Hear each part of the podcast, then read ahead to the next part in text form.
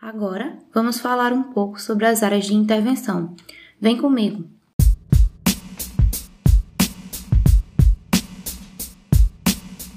Educação para a comunicação, pedagogia da comunicação, gestão da comunicação, mediação tecnológica na educação, produção mediática educativa, expressão pelas artes e epistemologia da educomunicação.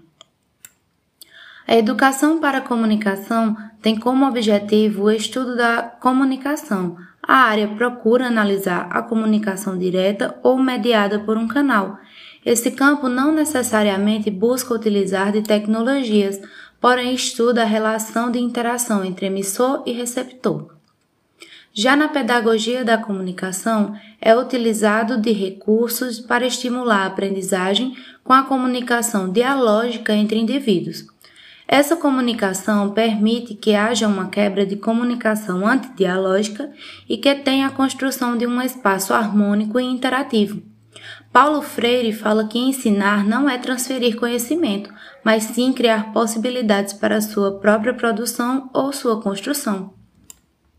A gestão da comunicação estabelece um, estabelece um meio de cuidar do bom fluxo de comunicação estabelecido entre indivíduos em um determinado espaço. A gestão da comunicação busca idealizar um espaço democrático de comunicação onde todos tenham a liberdade de expressar-se.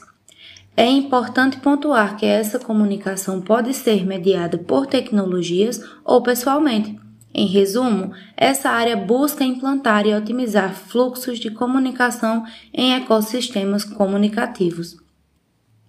Já a mediação tecnológica na educação, o objetivo é a inclusão das tecnologias da comunicação e informação na visão de agregar mais valor aos processos educomunicativos.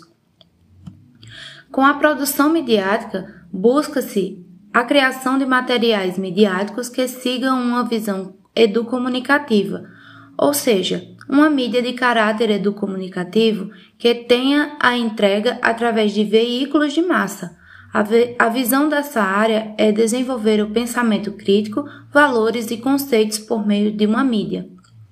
Com a expressão pelas artes, pode-se ter a comunicação pela linguagem artística, seja em pintura ou pela dança. Rosbona fala que existem momentos em que a nossa alma se comunica em silêncio e o corpo expressa a melodia que está em nós. E por último, e não menos importante, temos a epistemologia da educomunicação. Esta área, em específico, procura levar a entender a natureza da educomunicação, a sua origem, formação, pesquisas, metodologias, suas áreas de intervenção e paradigmas. O foco é desenvolver o conhecimento acerca da educomunicação e o que ela tem a oferecer, ou seja, estudar e construir conhecimentos sobre comunicação.